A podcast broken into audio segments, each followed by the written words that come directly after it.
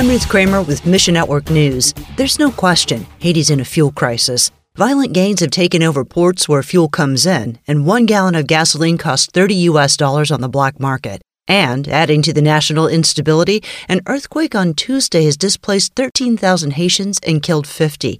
We spoke with Kate Michelle from Radio 4 VEH and a ministry partner of Transworld Radio. She says they praise God for continued radio ministry and the gospel changing lives. Pray with Haitians for God's guiding hand in their country.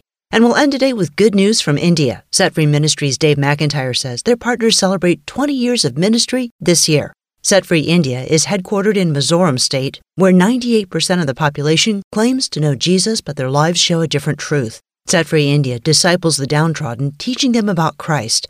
Pray for believers who are reaching addicts, prisoners, and orphans. Mission Network News is service of One Way Ministries. I'm Ruth Kramer.